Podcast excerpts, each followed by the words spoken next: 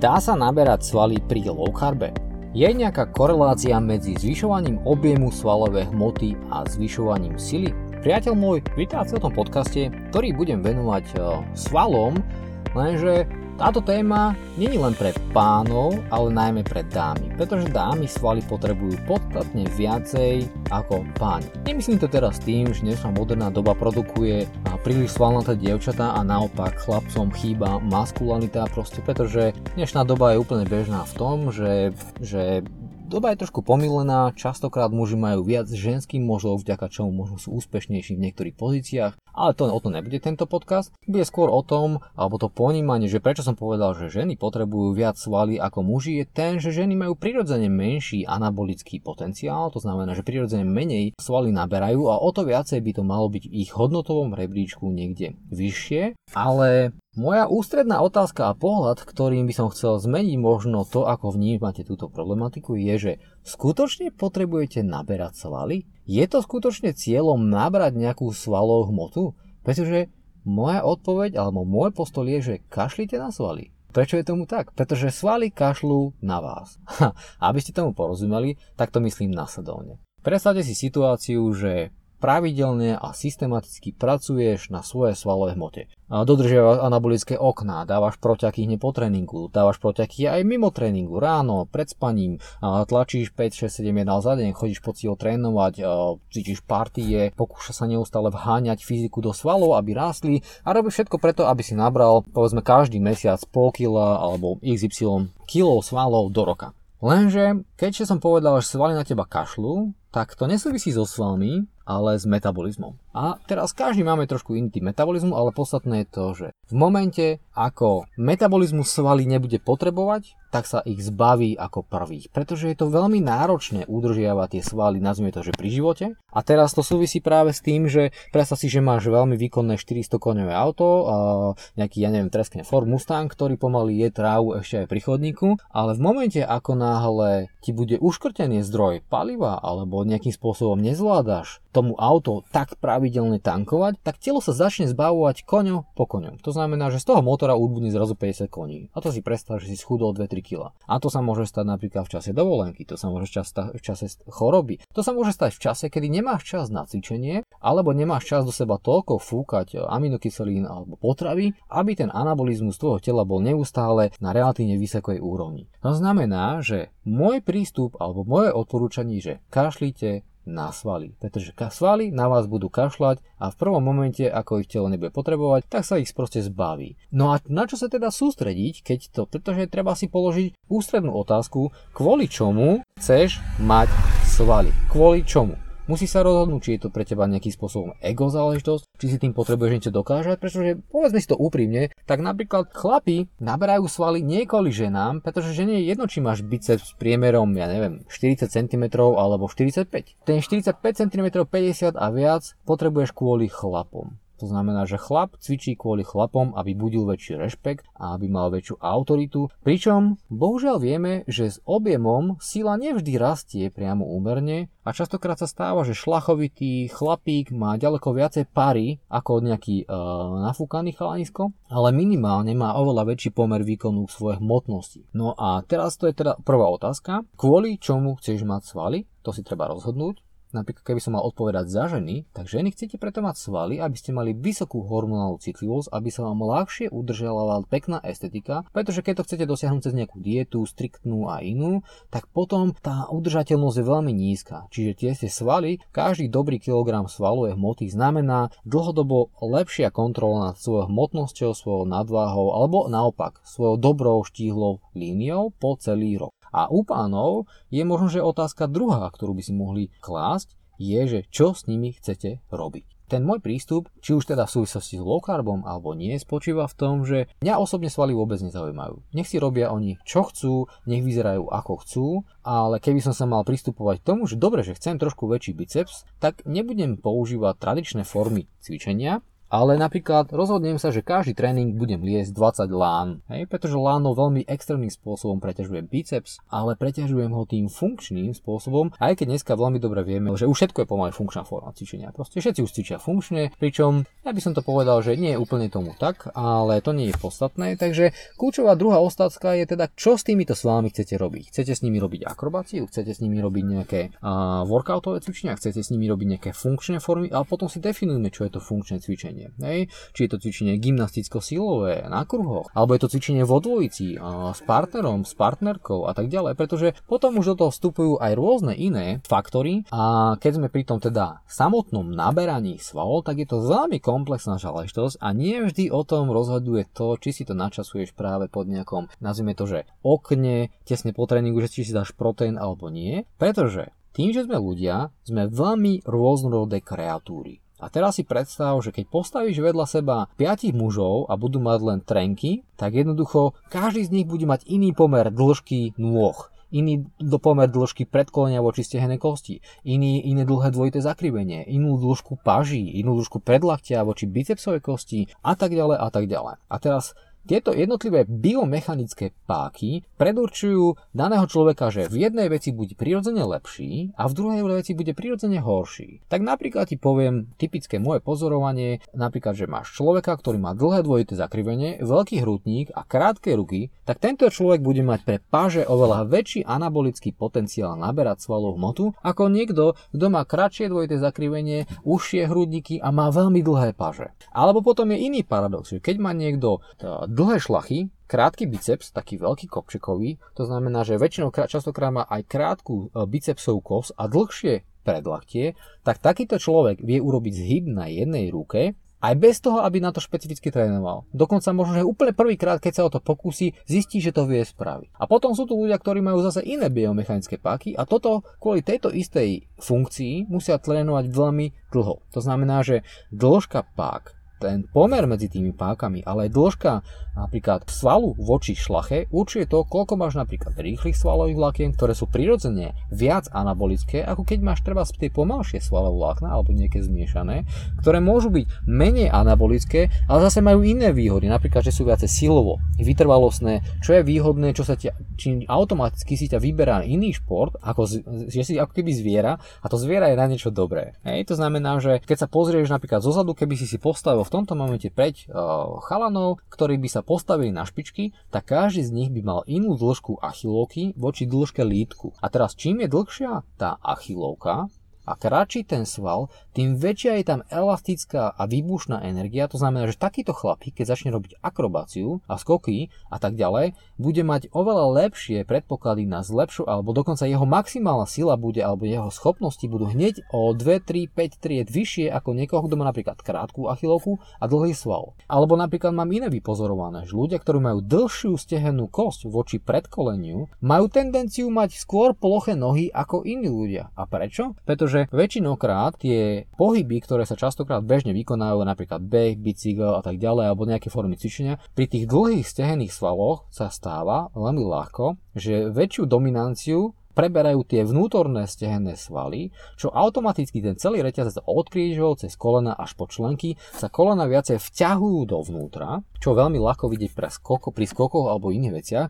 A potom tá, plocha, tá, noha, tá noha, to chodidlo nemá takú dostatočnú oporu, celý ten reťazec od toho palca až po tie kríže je ako keby trošku zdeformovaný alebo posunutý, čo treba napraviť silovo nápravným spôsobom. Toto všetko, čo ti teraz hovorím, sú veci, ktoré vplyvajú na tvoj anabolický potenciál. To znamená, že ten druh postavy, aký máš. Napríklad už len to, či je niekto ektomezov alebo endomorf. Ektomorf znamená, že je niekto prirodzene štíhly, že má tenké kolby, že má úzkejší proste ramena, menší hrudník, proste celkovo možno aj úzku panvu. Celkovo jeho postava je taká slížovitá, taká tenšia.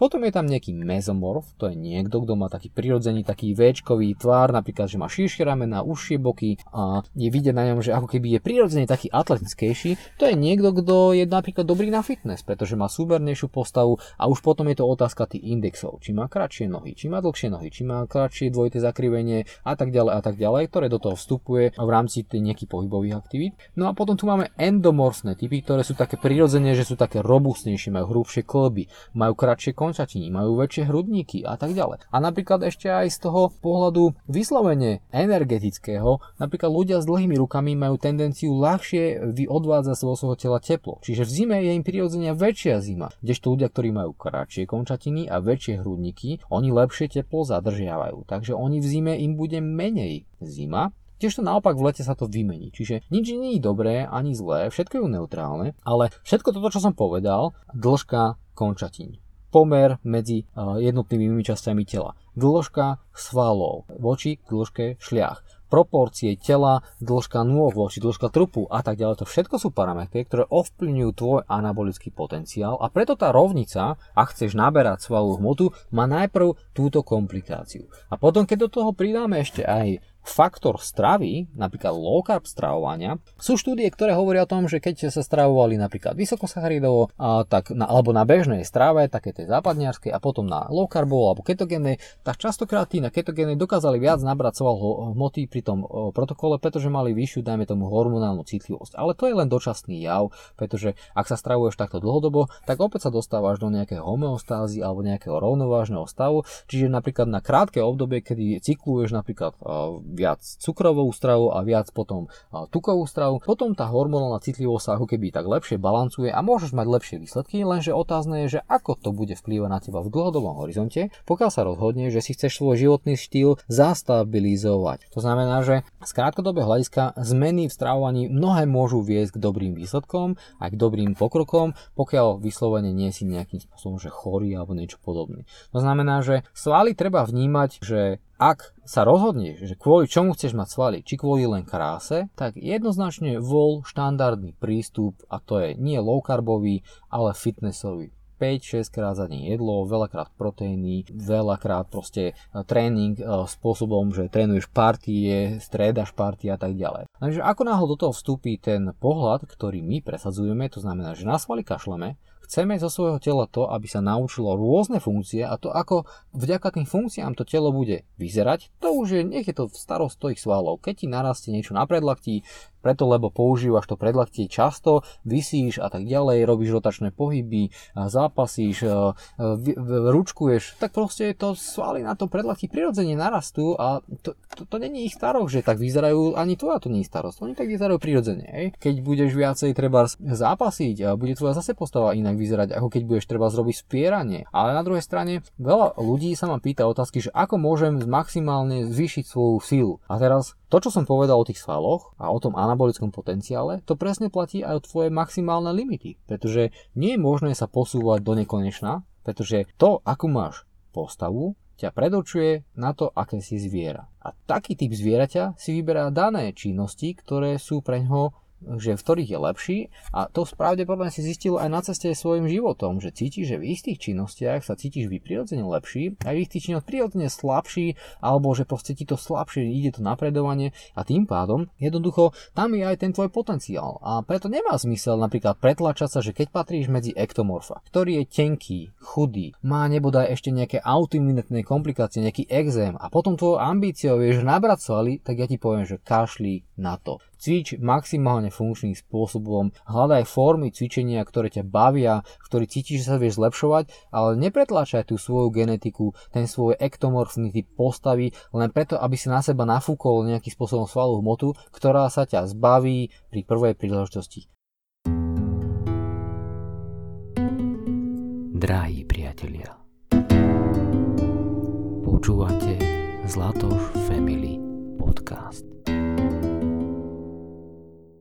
Ty si spojíš duševný stav, a to je platí aj u ženy, s tým, že ty chceš vyzerať nejako. Dosahneš ten stav a potom ten stav veľmi ľahko stratíš, pretože pre tvoj typ postavy aj pre tvoj celkový anabolický potenciál to nie je udržateľné. A to môžem hovoriť aj o sebe, že v časoch možno v roku 2002, 3, 4, takisto som chcel mať väčšie svaly, takisto som chcel proste vyzerať ako väčší, aby tam bol nejaký proste rešpekt, ale potom som zistil, že keď do seba tlačím veľa jedál, stále som nafúknutý, máš veľké brucho, len stále len prdíš a necítiš sa dobre a nevieš si nájsť tom tú rovnováhu, pretože stále chceš tlačiť na pilu a potom cvičíš spôsobom, že ťa z toho bolia ramena a vypadávajú ti proste tieto veci a máš problémy s klbami a tak ďalej a tak ďalej. To znamená, že postupuješ voči svojmu telu, kde nerešpektuješ tú svoju individualitu a to nie je dlhodobo udržateľná cesta. Ale neznamená to, že tú cestu si nemáš vyskúšať. Vyskúšaj si tú cestu a sám zistíš, že čo je pre teba najvhodnejšie, pretože jednoducho človek vždy musí prejsť nejakým pokusom omylom, podľa toho nadobúde nejakú životnú skúsenosť, lebo to sa tá stáva súčasťou toho tela, súčasťou toho myslenia, súčasťou teba. A není to o tom, že koľko poznatkov si nadobudol a ako veľmi vieš o tých poznatkov rozprávať, ale čo si si zažil, čo by si vedel bez tých poznatkov, keby si žiadne poznatky nemal mohol študovať. To je veľmi dôležitý posvet. Potom ďalšia vec, že hustota svalov napríklad, hej, že v tých pohybových aktivitách, ktoré preferujem ja, ani až tak veľmi nevzrastá ten svalový objem, aj keď ja napríklad od roku možno 2000, keď som začal intenzívne športovať, do roku 2000 som, eh, alebo 1999, ja som držal v podstate v rukách len husle a konáre od stromov. To ma bavilo, liesť po stromoch, hľať futbol a tak ďalej. Ale reálne som nešportoval. Až od roku 18. svojho života, čo je pred 19, 19 rokov naspäť dozadu, tak som sa začal hýbať, zápasiť eh, a rôzne akrobatické formy, parkour a tak ďalej som objavil a to som realizoval. Ja som vtedy možno okolo roku 2000 vážil možno 55 až 60 kg. Dneska mám 70, tak keď si zvážiš, že za 19 rokov cvičenia som nabral reálne možno nejakých 12-13 kg svalovej hmoty, tak teraz poďme sa spolu zamyslieť nad tým, že koľko svalovej hmoty chceš ty nabrať. Pretože týmito formami cvičenia, ktoré ja preferujem, sa nedá nabrať veľa svalovej hmoty. To znamená, že s tým vieš nabrať veľmi veľa funkcií svojho tela, a potom bude to začudovanie, že aha, tak ty zrazu na teba neplatí gravitácia tak ako na ostatných, alebo vieš podávať extrémne fyzické výkony a asi zrejme máš na to nejaké predpoklady, lenže nie. Keby som ja ten istý objem času venoval do štandardného fitness cvičenia, to znamená, že precvičovanie tých partií a cvičenia nástrojov, možno s nejakými bremenami a tak ďalej, tak samozrejme, že by som nemal o 12-13 kg svalé hmoty, ale o 25, možno 30, možno by som mal 85 5 kg, možno by som mal 90, ťažko povedať. Ale to by bolo otázka ambícií, kam by som chcel smerovať. Čiže čas je iba jeden, čas rozhoduje o tom, že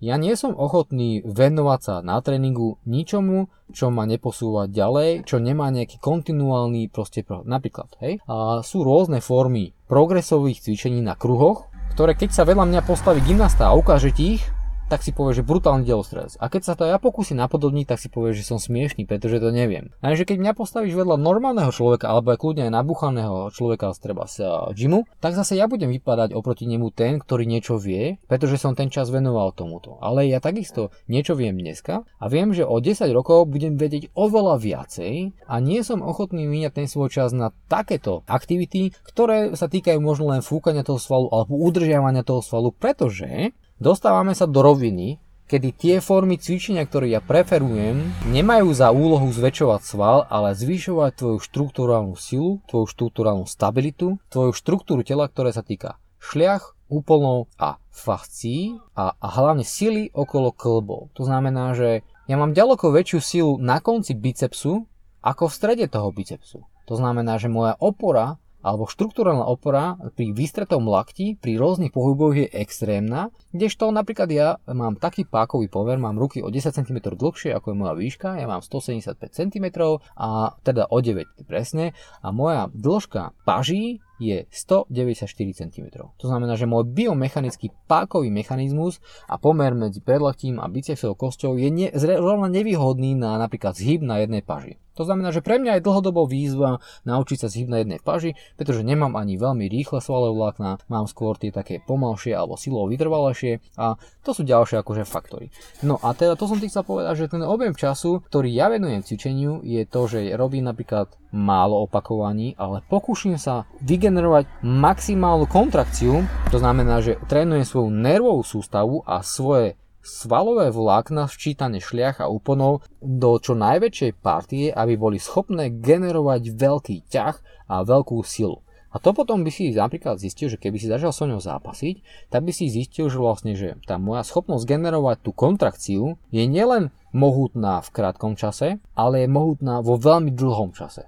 To je moja do, sil, dominantná stránka, že od pása hore som veľmi silovo vytrvalostný, ale nie som silovo rýchlostný. To znamená, že mám v telocničných chalanov a trénerov, ktorí majú oveľa viacej 2B svalových vlákien, to sú tie rýchle anabolická, sú oveľa väčší a v krátkom čase do mňa vedia napušovať oveľa viacej vatov, ako ja dokážem do nich. Hej? Ale im tá energia potom klesa dole. A to je presne to, že v niečom je človek lepší, niečo je slabší a teda potom je teraz na diskusiu, že čo ťa trápi najviac, kvôli čomu tie svaly chceš. Lebo napríklad tá moja postava dneska po tých 19 rokov tréningu nejako vyzerá a za ďalších 19 rokov tréningu zase bude nejako vyzerať. Tak mojou ambíciou je, že určite chcem byť silnejší, keď budem mať 20 a 30, 40 rokov viacej, ako som dneska. Rýchlejší už nebudem, ani dynamickejší, pretože to prirodzene klesá s vekom, ale môžem byť napríklad ešte viacej mobilnejší, čo zase podporuje moju silovú stránku. To znamená, že ja mám, vidím pred sebou obrovské množstvo práce, pretože na tom tele je veľké množstvo a mňa tie svaly nezaujímajú. Ako budú vyzerať, to je na nich. Nechávam to na nich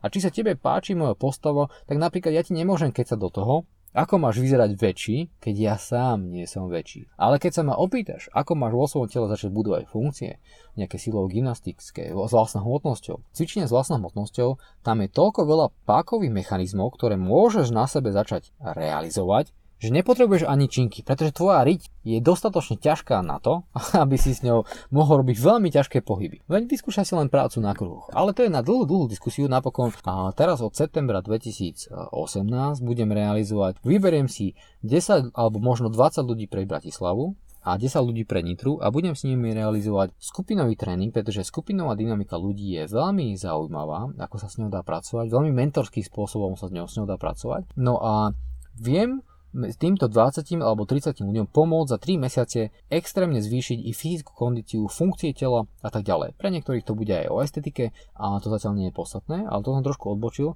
To znamená, že ty si musíš sám rozhodnúť, že čo chceš a keď sa rozhodneš, že chceš ísť podobným spôsobom, ako sa realizujem ja v telocvični a sa ti to páči a treba na Instagrame uvidíš, že čo všetko dokážeš so svojím telom a je to len v podstate frakcia, je to proste, tam nedokážem toľko produkovať tých eh, materiálov, ani ma to až tak veľmi nebaví, asi by som potreboval potreboval nejakého asistenta, ale to nechcem, aby to vyzeralo ako nejako egocentricky, že potrebujem niekomu ukazovať, čo všetko dokážem. Ja to skôr baví, pre niekoho vytvoriť inšpiráciu, ale veľmi ma baví pomôcť niekomu objaviť ten metodický postup, ako sa dopracovať z bodu A do bodu B a na to som veľmi špecializovaný, alebo som dobrý špecialista. Čiže ak chceš tieto vedomosti, veľmi rád ti posuniem, len na sa to ťažko dá práve bez toho osobného prístupu a preto som zvolil tú stratégiu, že po asi 5 rokoch netrénovania, ale iba vychovania školovania trénerov som sa rozhodol, že sa chcem vrátiť aspoň na chvíľočku alebo takto kvartálne otvárať nejakú triedu, ktoré sa budem venovať a veľmi budem na nich ľudí aj prísny, budem požadovačný,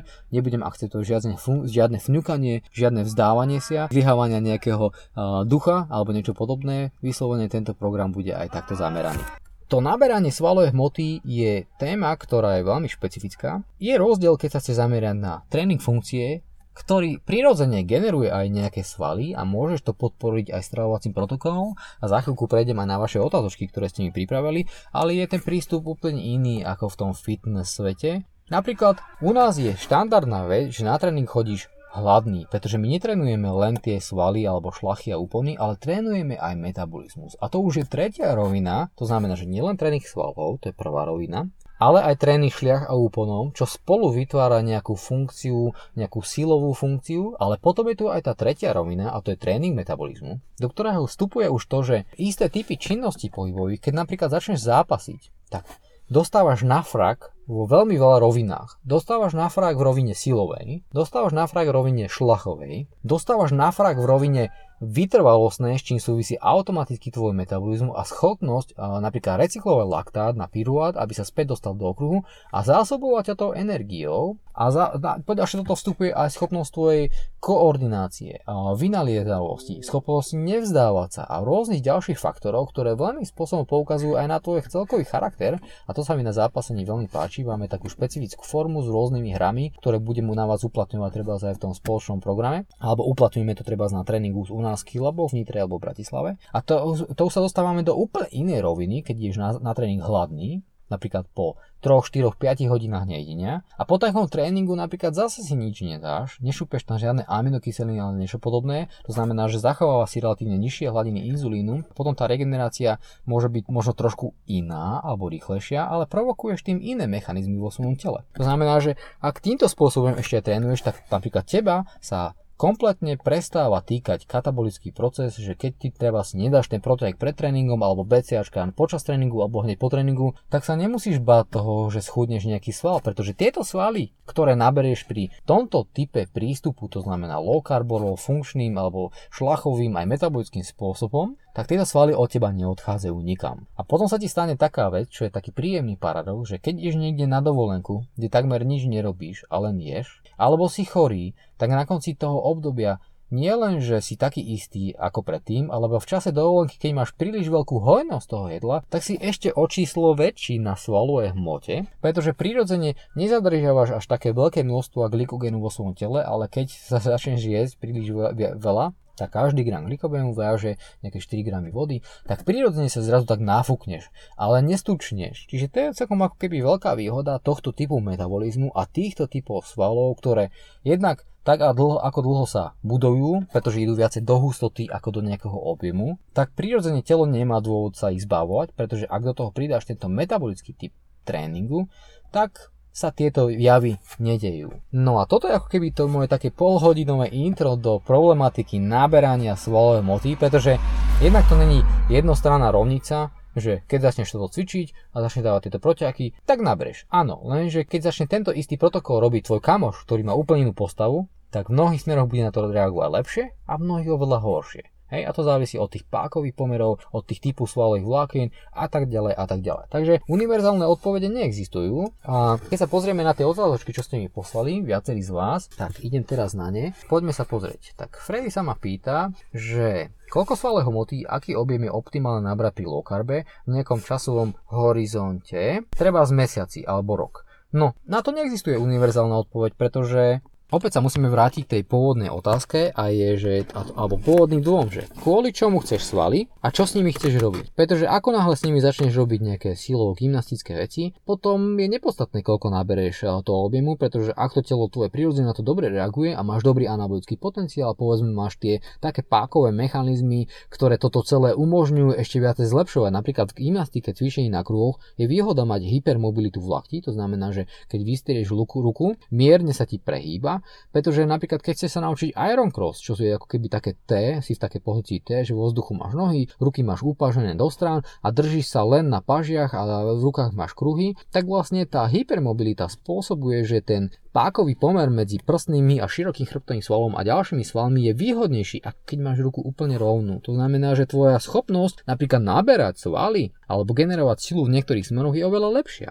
Hej? Takže není na to Freddy žiadna odpoveď, že správne je nabrať 1 kg hmoty, pretože toto není kontinuálny proces alebo nejaký lineárny alebo nebude exponenciálny proces. Jednoducho nabereš nejaké obdobie a keď si to nabral takým zdravým a prirodzeným spôsobom a takým trvalo udržateľným, tak to akceptuj, ale potom sa to zastaví alebo dokonca pospomalí a potom jedného dňa úplne zastaví. Ako často cieľene trénovať, respektíve posilňovať za účelom naberania svojho pri zohľadnení regenerácie tiež v časovom úseku treba týždenne mesačne. Tak e, ako často trénovať? Opäť sa vráťme tomu, čo sa chceš naučiť so svojím telom. Čo ti je priorito? Len ten svalový objem? Tak potom trénuj tak často ako vládzeš, pretože v krátkom čase nabereš e, dostatočný objem svalovej hmoty a potom uvidíš sám, ako sa budeš cítiť, že čo si schopný udržať. Lenže ako náhle začneš trénovať týmto našim spôsobom, tak veľmi často sa dostane do teba pocit, ako keby ťa prešiel párny valec. A s takým pocitom sa nedá každý deň dávať bomby šupy, pretože si vyfúknutý, pretože tie šlachy ti nedržia, pretože máš ich vyšťavené a napríklad šlachy a úpony, tie svaly alebo šlachy okolo klbov, oni majú 210-dňový cyklus, kým sa zlepšujú, kdežto svaly sa zlepšujú v 90-dňovom cykle. To znamená, že tvoje svaly môžu natoľko naberať, trikrát tak rýchlejšie, svoju silu a bod zlepšenia ako šlachy. A to sa dostáva potom do takého bodu, kedy tá, ak ten krivka toho nárastu tej sily, toho svalu, tej kontrakcie toho svalu sa zvýši natoľko, že tá štruktúrálna opora bude veľmi meškať, tak úplne bežne sa stáva, že si niekto otrhne biceps. Pretože robí nejaké pákové napríklad pri workoute, nejaké cviky, backlever a iné, ktoré jednoducho takú veľkú fyziku preťaženia generujú napríklad na tú časť pri tom, na konci toho bicepsu, pri uh, lakti, že jednoducho ten biceps to nevydrží. Otrhne sa to. Hej? Takže tam tá zohľadňovanie tej regenerácie je treba sa naučiť pociťovať svoje telo. To znamená, že cítiť, kde sú jeho limity, kde sú jeho hranice a netlačiť príliš na pilu, pretože to, čo my presadzujeme, je, že ty sa nemáš kam ponáhľať. Tie roky idú ďalej tak či onak. Čiže tam není podstatné to, či teraz sa vybičuješ za najbližšie 2 roky do nejakých extrémov a potom sa zamestnáš a nebudeš to schopný udržať a zrazu sa stane z teba tučný krémeš. Tak to proste nechceme. Hej? Ako postupovať pri bojových športoch, kedy sú ordinované dva tréningy denne a to je jeden posunovací kondičný a druhý zameraný na techniku. No, tam nejde o to, ako postupovať. Tam ide o to, že robíš to súťažne, robíš to iba kondične, robíš to preto, že potrebuješ, máš pocit, že potrebuješ sa lepšie brániť alebo ochraňovať, robíš to kvôli čomu. Hej? A, čiže to všetko, ak už potom presne vieme, kvôli čomu to robíš, že napríklad súťažne, tak do toho vstupujú potom veľmi veľa kalkulácií a my musíme potom tvoj týždenný mikrocyklus tak nadizajnovať z pohľadu, nazvime to, že super kompenzácie, že minimálne dvakrát za týždeň by si mal zažiť veľmi tvrdý alebo veľmi vrcholný, energeticky vrcholný, ale aj svalový tréning. A okolo týchto dvoch dňoch sa budú koncentrovať ostatné tréningy, ktoré budú skôr doplnkové, skôr regeneračné a do toho samozrejme stravovací protokol, čiže tu chýba kontakt, hej? A, že kedy je priestor na regeneráciu sa pýtaš ako často odporúčaš tento postup. Áno, to, to sú všetko veci, na ktoré som ti v podstate nepriamo odpovedal, pretože bez poznania tých tvojich ambícií sa už potom bude odvíjať celý ten ďalší postup. A ako väčší objem svalov treba aj viac vyživovať, pritom je treba zvýšiť podiel prijatých bielkovín, stačí držať, a no jasné, pri low carbe ten e, svalový objem, ktorý nabereš, bude menší. Samozrejme, väčší objem svalov sa znamená viac starostí, viac ťažkostí, viacej, nazvime to, nejaké údržby. A teraz je otázne, že ako dlhodobo je to pre teba priateľné. Takto sa udržiavať v tejto rovine. Pretože môjim heslom je robiť niečo, ja napríklad netrenujem viacej ako 3 krát do týždňa, to, že mám nejaké mikrotréningy a tieto veci, to ani nerátam, to rátam do životného štýlu, že sa chcem hýbať, že ma to baví, proste, že keď sa venujem na cerke, tak proste vždycky robím nejaké pohyby extra, vždycky nejakým spôsobom na niečom pracujem na tom svojom tele, ale pre mňa je to životný štýl, pre mňa to, ja sa nikam neponáhľam, hej, čiže ty keď sa nikam ponáhľaš, tak potom potrebuješ súbory poznatkov, ktoré ťa do toho cieľa dovedú a zároveň nestratíš to svoje zdravie, hej. A potom nastáva situácia, to môžeme napríklad predstaviť si, že si človek, ktorý preferuje fitness. Hej? Tak napríklad moje pozorovanie na, keď sa má možnosť pracovať s niektorými fitness ľuďmi je, že vďaka tomu, že veľa cvičia, tak mnohí z nich si vypestujú celkom dobrý vzťah so svojím telom, že vedia, čo telu prospieva a čo mu škodí. Hej, to, že musia robiť aj to, že škodí to, čo, to tomu telu, to je druhá stránka veci a vedie, že za to musia zaplatiť nejakú daň a potom tí niektorí sú dostatočne robustní, aby tú daň mohli platiť dlhšie obdobie a tým pádom sú aj vďaka tomu úspešnejší, ale nie každý si to vie dovoliť. Ale napríklad som si všimol, že pri mnohých cvičeniach takéhoto funkčnejšieho typu vedia si lepšie, alebo nie že lepšie, vedia si dobre uvedomovať svoje telo a keď poviem takému človečku urob toto, urob tamto, častokrát to vie si uvedomiť. To, že to nevie vykonať tú funkciu, ale je tam náznak toho, že si to pokúša sa to fixnúť, to je veľmi po, veľké pozitívum. Hej? Čiže aj to fitness, aj to má svoje čaro, ale na druhej strane treba si uvedomiť, že taký človečik, s ktorým cvičím a je z toho fitness sveta, tak je vzhľadom na ten objem času, ktorý strávil v tom gyme, je naozaj veľmi nefunkčný. A nevie napínať niektoré časti tela, napríklad zadok a tak ďalej, ale to je podstatné. Podstatné je to, kvôli čomu tie stvaly chceš a ako ich s nimi chceš pracovať, na čo ich chceš používať. A keď ťa prejde to obdobie, že s nimi chceš pracovať štýlom, že súťaže, víťazstva a tieto veci, tak potom nastáva správny čas na to, aby si človek zastabilizoval svoj životný štýl, pretože ak sa človek takto špičkuje, napríklad ako ty, Freddy, o tom rozprávaš, tak vyžaduje si to veľa kognitívnej energie, veľa sústredenia, veľa premýšľania, veľa pripravovania sa, veľa financií, veľa času, veľa všetkého a toto není udržateľné. Ale potom nastane situácia, kedy si z toho potrebuješ spraviť poloautomatický program, kedy už to dáš do poloautomatu a to tvoje telo, o to svoj životný štýl sa už postará o tie prirodzené výsledky. Priemerne lepšie alebo ešte lepšie, to už je na diskusiu, lebo potom tú kognitívnu energiu, to energiu, ktorú si venoval do seba, potom treba niečo vymyslieť iné, pretože život není o tom, že venovať sa sebe. Však treba sa venovať sebe, nazbierať sebe nejakú vnútornú hodnotu, nejaké poznatky, poznanie a vedomosti a potom je potrebné začať sa rozdeliť s tým svetom, niečo ďalej to posunúť, niekoho inšpirovať a tak ďalej, pretože to nie je len o mne, ten svet, je to o nás a o tom, kam sa posúvame. No a potom už to stabilizovanie životného štýlu začína naberať na veľkej priorite. Drahí priatelia, počúvate Zlatoš Family Podcast. Martin, pýta sa, veľmi by som rád, aby ste skúsili zodpovedať na otázku, ako mám nabrať svaly v oblasti hornej časti tela, hlavne v trapezu a vnútorného chrbta. Hm, neviem, čo presne myšli vnútorného chrbta, ale trapezu. No, pozri, na čo to potrebuješ? Zdá sa ti, že tvoja postava je nesúmerná? Alebo máš nejaké pohyby, ktoré potrebuješ robiť? Napríklad, ak by si robil pohyby, ktoré by som ti musel ukázať s lopatkami, ktoré sa týka že protrakcia a retrakcie, to je vlastne ako keby také vyhrbenie a potom také uh, schovanie lopatiek alebo vyhrbe a proste uh, nájdeš to treba pri práci kruhov, je to veľmi potrebné, tak tieto cvičenia veľmi extrémnym spôsobom rozvíjajú lopatkové a následne aj trapezové svalstvo. Ak by ste si pozorili moju postavu, ktorá, na ktorej som sa nikdy v živote nezamerial, nezamerial nejaký, na nejaký body design, to znamená, že, ne, že ne, nikdy necvičím nič len pre krásu. Žiadne moje cvičenie, nič čo robím, nie je určené, že robím to kvôli nejakému svalu. Robím to kvôli funkcii. A tým pádom moje telo, vzhľadom na tie biomechanické pomery a páky, ktoré som zdedil, ktoré sú geneticky dané a nemenia sa, tak isté časti môjho tela sú prirodzene väčšie a isté časti sú prirodzene menšie. Tak napríklad mám prirodzene väčšie predlaktia, a nemám až také výrazné bicepsy alebo tricepsy, dajme tomu, ale mám veľmi výrazný trapezový a veľmi výrazný lopatko, medzilopatkové svaly. Hej? A potom napríklad mám veľmi výrazné ešte aj svaly na boku brucha, pretože mám krátke dvojité zakrivenie a relatívne veľmi veľa opory pre tie dlhé paže potrebujem odmať od stredu tela. Hej, ale to sú také detaily. Čiže na Martin, na tvoju otázku až tak zásadne odpovedať neviem. To by som ti musel ukázať treba z telocvični.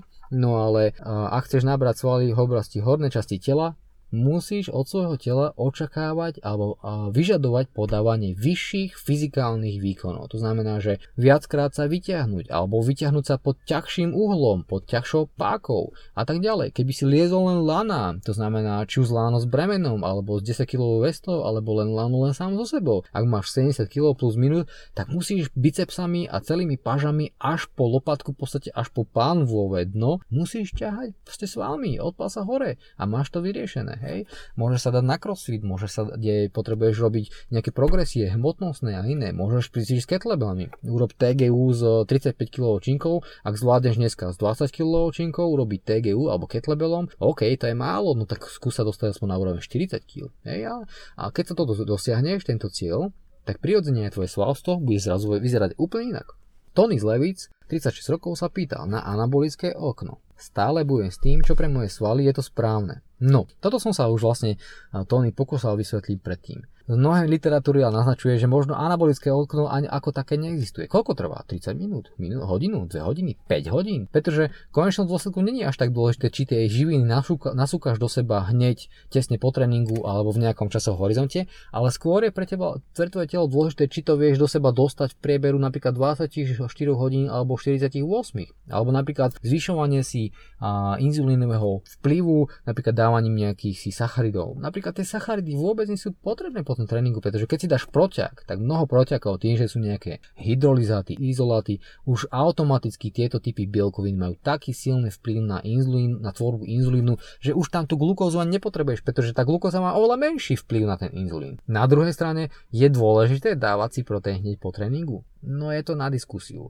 A pretože ak to robíš zase dlhodobo a potom dáva si aj BCAčka, všetko možné, to všetko vplýva na tvoj inzulín a z dlhodobého horizontu sa môže stať, že tá citlivosť na ten inzulín bude nakoniec menšia. A to nechceš, pretože potom ten anabolický potenciál je nižší. Napríklad ja takisto bola, kedy som postupoval, že okamžite po tréningu, a teraz idem na tréning hladný, skončí tréning, kým dojde domov, prejde pol hodina, aj 3 čtvrte hodina, niekedy aj hodina. A potom si dám proteín, e, samozrejme ten náš wellness proteín, pretože ten je dizajnovaný z koncentráciu, ktorý má trošku viac výživovú hodnotu, nemáš taký výrazný inzulínový pík a tým pádom vlastne ja nepotrebujem uh, sa nejakým spôsobom takto prebúdzať uh, v rámci tohto inzulínu. Či to je dobré alebo zlé, to už nechám na teba, pretože ak sa niekam podnáhľa s tým svalovým objemom, tak asi bude dobré, keď to spravíš týmto spôsobom. Ale čo je pre teba lepšie, tak Tony, no pozri, ak si myslíš, že ja som ten, ktorý ti vie poradiť s naberaním príliš veľkej svalé hmoty, tak možno nie som úplne ten správny človek. Otázne je, že kvôli čomu teda tie svaly potrebuješ a čo s nimi chceš robiť.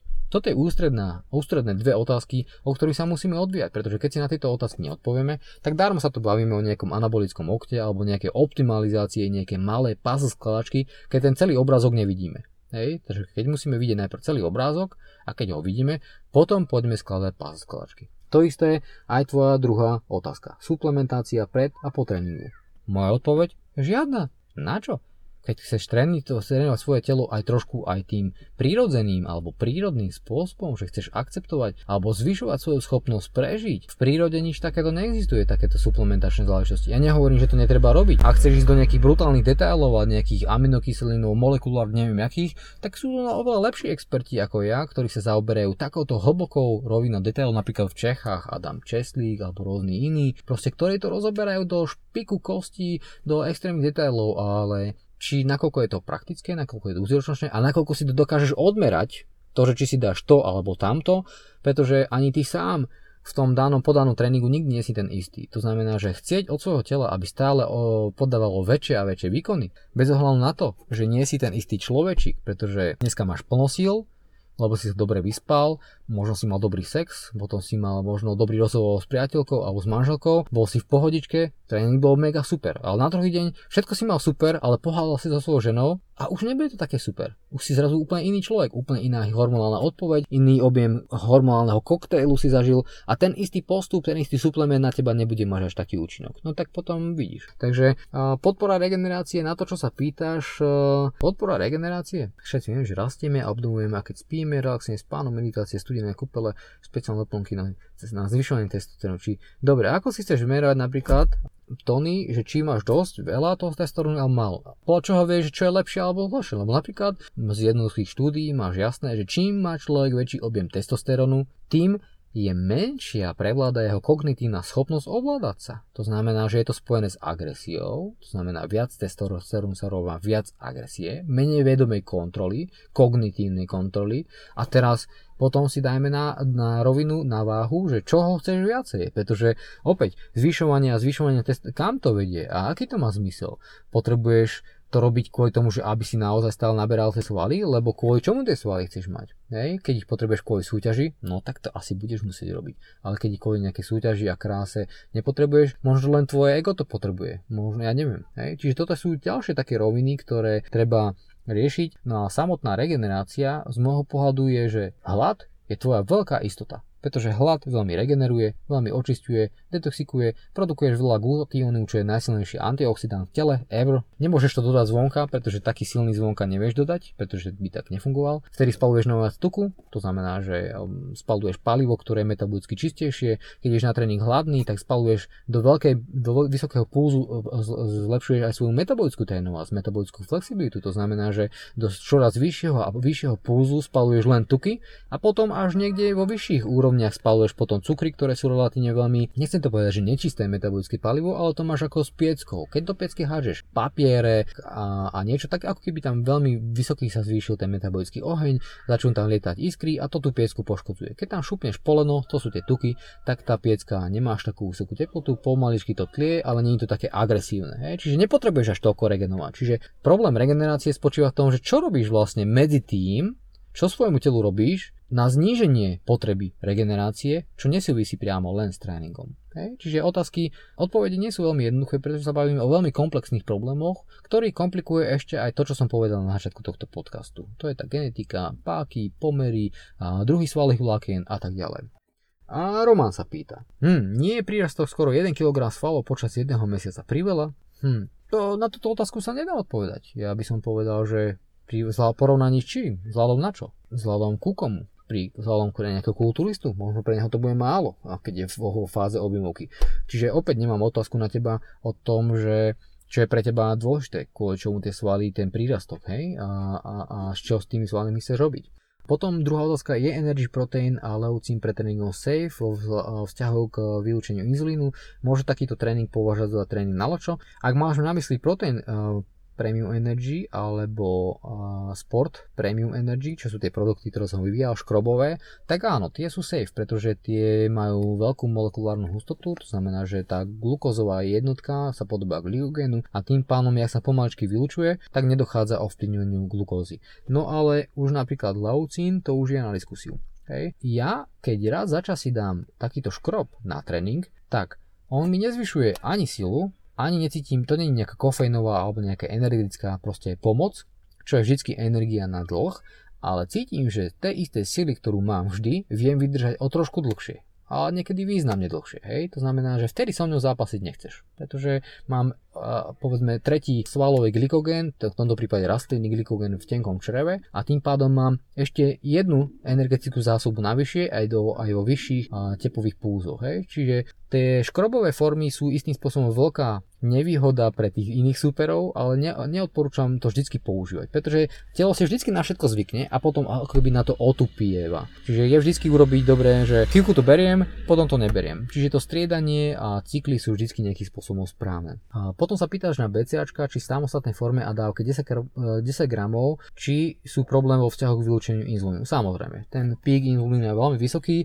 samozrejme BCAčko sú veľmi, užitoč- veľmi účinné v tomto objeme, ale ja osobne odkedy som prestal, keď som napísal svoju prácu doktorátsku na túto tému, tak odkedy som vlastne ich prestal používať, pretože práve kvôli tomuto inzulínu. Ďalej, nie je low carb zóna do 80 g sacharidu priestor, kedy telo netvorí ketóny a zároveň nemá dostatok glykómy na tréning, teda šedá zóna, kedy nemá plné výhody ani jednej formy low carb keto.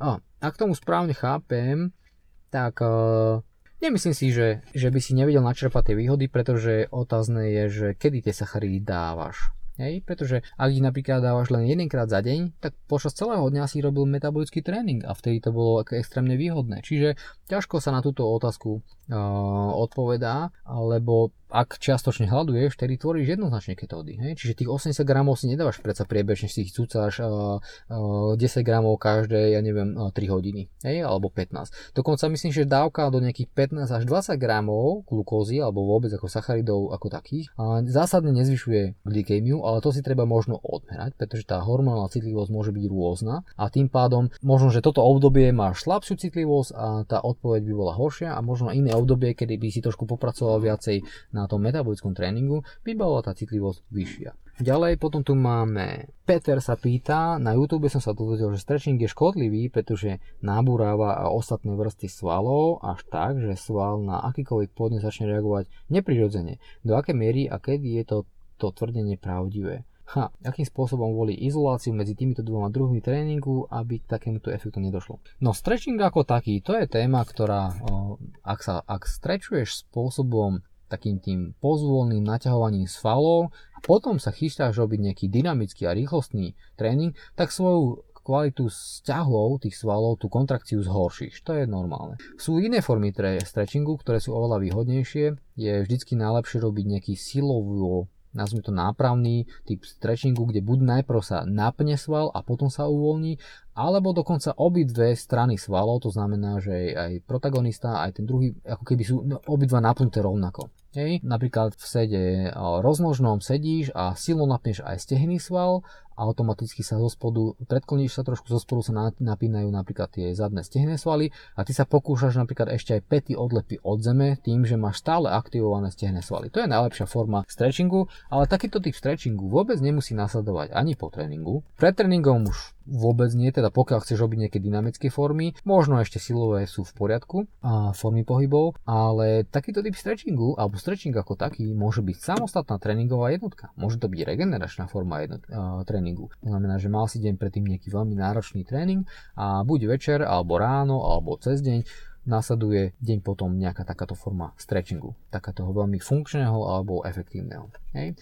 Čiže toto boli vaše otázky na tému a v časti aj low carbu a naberania svalov, no a týmto som sa pokúsil vám objasniť, že toto není ako keby veľmi jednoduchá téma. Problém je veľmi komplexný z toho pohľadu, že je potrebné brať úvahu veľmi veľa, veľa faktorov, ktoré sú individuálneho charakteru, to znamená, že to sa nedá paušálne teraz určiť, že rob toto a toto bude 100% fungovať. No a najdôležitejšie zo všetkého si určiť, ako má vyzerať to tvoj hlavný obraz. To znamená, že to sú tie dve ústredné otázky. Kvôli čomu potrebujem svaly a čo s týmito svalmi chcem robiť. Ak si na tieto dve otázky odpovieš, potom sa ti urobí nejaký obraz, A v tom obraze už potom začneme vkladať rôzne puzzle skláčky, ktoré nám ten obraz pekne vyskladajú. A už potom sa budeme baviť o tom, že aké suplementy, načasovanie, aké typy tréningov, ako v tom týždennom mikrocykle a rôzne, rôzne ďalšie ako keby otázky. A či chceš nabrať trošku viacej svojho.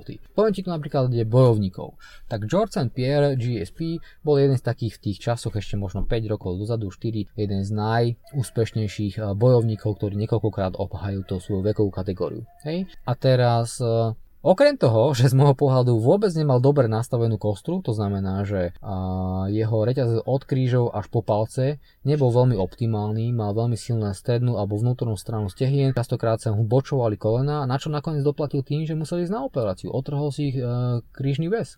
Čiže to bol dôsledok tohto neoptimálneho zaťaženia, ale napriek tomu bol špičkový bojovník a on sám povedal, že to, ako viem bojovať, nemá nič spoločné s tým, aké mám svaly že častokrát tí najväčší lúzri, tí aj častokrát, že feťáci alebo ľudia, ktorí proste sa tr- na tréningov ulievali, boli proste pili, fajčili, boli častokrát veľmi dobrí bojovníci. A to preto, že si ich ten šport vybral, pretože vedeli sa hýbať, mali prirodzenú silu a on sám povedal, že to, že ja mám svaly a že som si ich, na, ja ich tak na, ja ich na schvál si na seba naberám, pretože ja sa kvôli tomu iba dobre cítim. To znamená, že tie svaly, ktoré mal na povrchu, tie, ktoré mal, že mal pekný bicep, mal ramena, chrbát a tak ďalej, to boli svaly, ktoré on si vedome nabral, ale chcel ich len preto svoj dobrý pocit. To znamená, že on tie svaly chcel kvôli tomu, aby sa dobre cítil. On tie svaly vedel, že tieto svaly nepotrebuje na ten boj, pretože aj keby mal o 5 kg svalov týchto menej, alebo že ich nemal vôbec, tak je stále rovnako dobrý bojovník. Hej? Čiže to je pre teba taký príklad toho, kde si odpovieš na ten veľký obraz, ktorý o sebe chceš a podľa tohto obrazu už potom formuješ tie ďalšie následné kroky. No a či sa ti bude pozdávať tento môj štýl, ktorý presadzujem, to znamená low carb a movement a funkčná forma cvičenia, dokonca aj metabolický tréning, šlachový tréning a ďalší, to už je na diskusiu. Tam ti viem pomôcť dokonca aj týmito VIP tréningami, ktoré spúšťam v Nitre a Bratislave od septembra tohto roka. Alebo potom, pokiaľ chceš ísť cestou, že zaujíma ťa aj tak viacej ten svalový objem, pretože sa chceš cítiť dobre a je to pre teba v tomto tvojom životnom štádiu alebo v tejto fáze dôležité, tak ja ti v tom nemôžem brániť, ale potom nie som pre teba ten správny poradca, pretože to niečo neviem až tak robiť dobre a nie som v tom úspešný, pretože ten moje odpovede na to, že kvôli čomu chcem ten svaly a čo s tým chcem robiť, nemajú takúto odpoveď. Toto boli moje myšlienky pre teba na tému ako nabrať svaly pri low carbe, no a ja ti držím palce, aby si celú túto rovnicu a puzzle skláčku vedel tak poskladať, aby si si vytvoril održateľný životný štýl a potom nakoniec sa stal nielen silný, ale aj užitočný. A nie užitočný len pre seba, ale aj pre ľudí okolo seba. No a ja ti želám veľa zdaru. Priatelia, mám pre vás dôležitú informáciu. Zostavili sme online rýchlo kurz, v ktorom môžete nájsť všetky dôležité informácie na to, aby ste si vytvorili optimálny životný štýl v otázkach stravovania, to znamená aj nakupovania tých správnych potravín v správnych obchodných centrách, ale aj v otázkach hýbania sa, či už za no extra time pri práci, alebo aj niekde na tréning. Zostavili sme ho preto, pretože sme cítili, že ľudia, ktorí sú okolo nás, častokrát, aby sme ich nezahlcovali tou, nazvime to informačnou toxicitou a príliš veľkým objemom znalostí, tak aby sme pre nich vybrali všetko to, čo je veľmi dôležité do praxe. To znamená, že konkrétne kroky s minimum teórie a teoretizovania, aby bolo možné menej kecať a viac konať a tým pádom mať aj výsledky. Čiže ak vás toto zaujíma, tak kliknite si na kurz.valzlatoš.com a tam už nájdete viacej informácií. Pozdravujem vás.